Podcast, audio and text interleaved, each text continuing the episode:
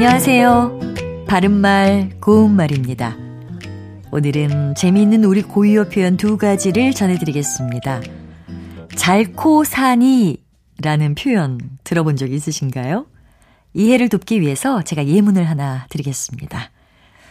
음식을 몰래 훔쳐먹고 배탈이 났다니, 하, 그거 참, 잘코 산이다. 네. 이제는 잘코사니가 뭘 뜻하는지 짐작하실 수 있을 것 같습니다.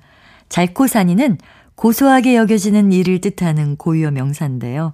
주로 미운 사람이 좋지 않은 일을 당할 때 쓰는 말입니다.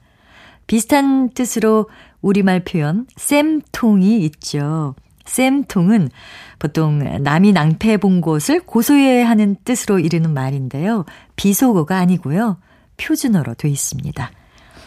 상황에 따라서 잘코사니는 감탄사로도 사용할 수 있습니다. 잘코 사니, 아, 시원하다.